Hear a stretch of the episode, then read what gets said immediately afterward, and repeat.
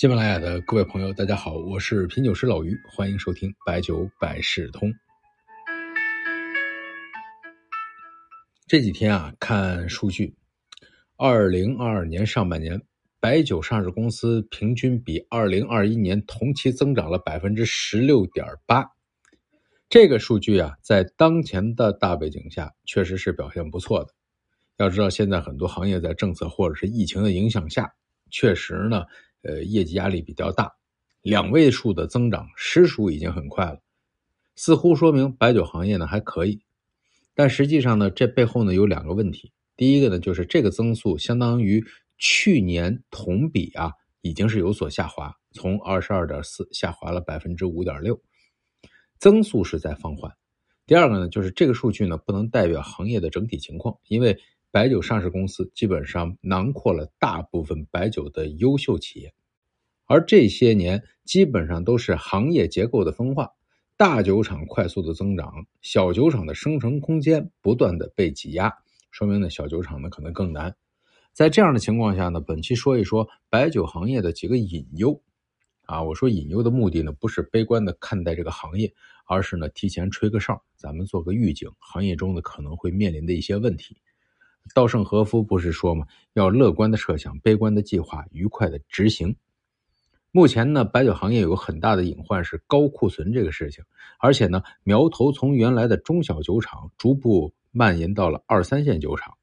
您比如说，在最近，如果你们和经销商走的比较近的朋友，是不是已经能够接触到一些价格很好的商品啊？好价，这里边呢不乏大单品，比如说五百出头的。红花郎十五啊，不到六百的摘要，一百五十块钱的五粮特曲，这些产品啊，在去年同期都是不能想象的。其实价格的下跌呢，也反衬出来库存的增加。一方面呢是动销的放缓，一方面是厂家还要打款，这是背负受敌。所以呢，有厂家呢在这样的时候还出来有一些威胁，不能低价创货啊，呃，不然会削减配额啊。那其实呢，很多经销商说你巴不得给我削减。第二个隐患呢是厂家产能的扩张。这些年呢，酒圈的风气是，你的产能如果不到万吨，你都不好意思打招呼。有些产区人家都不带你玩罗马不是在一天建成的，但是这个产能的释放是非常集中的。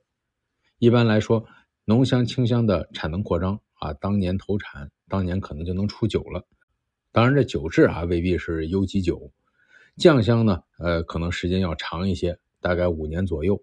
所以呢，很多技改产能的释放啊，都会在二零二五年前后。这个呢，对酒价其实是一个冲击。我记得今年有一个统计，上市公司今年宣布产能扩张的公司接近了整个的一半左右啊，其他呢也都是在去年或者正在规划它的产能扩张。在这样的背景下。很多酒的价格，那真的未来是很难立得住的。市场经济供给增加，需求不变，价格下跌。所以呢，产能的过剩啊，是一个隐忧。第三个呢是什么？饮酒人群年轻化、多元化。作为白酒的品酒师，我肯定不会说年轻人不喝白酒这句话。我也是认为，到了一定的年龄，年轻人会更多的尝试白酒。但是呢，在新媒体多元化的这种背景下，当下的年轻人受到文化的影响很多，而且这种影响一直伴随着他们的年龄的成长和成熟，也势必分散白酒人群的基本盘，加上人口高峰的逐步的过去，这也会影响白酒在行业当中的比重。在这些隐患之下，很多原有的方法呢都会面临着改变。比如说，白酒提价促销的这个方法已经不好用了。原来借着提价的营销模式，啊，可以实现酒品价格预期的改变，从而提升价格。这种营销方式只能做一种市场，就是价格向上的趋势，没办法做下跌或者震荡的市场。呃，这也改变了以前的促销模式。其实你看一下啊，A 股的酒类板块。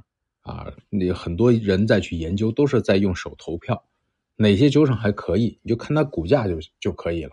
啊，你看在大酒厂厂当中，相对茅台和汾酒的整体情况还不错，啊，其他的 K 线图就非常的一般了。了解了这些隐患啊，肯定还会有一些应对的方法。连茅台它都可以放下身段去做冰激凌，一定有各种的模式可以改变。这个呢，以后节目我们和大家探讨。今天的节目呢比较严肃，最后呢用一首现代江湖诗做个结尾啊，大家可以放松一点。莫道世人偏爱酒，醉后飘然天上游。寻尽千万皆无效，唯有一醉解千愁。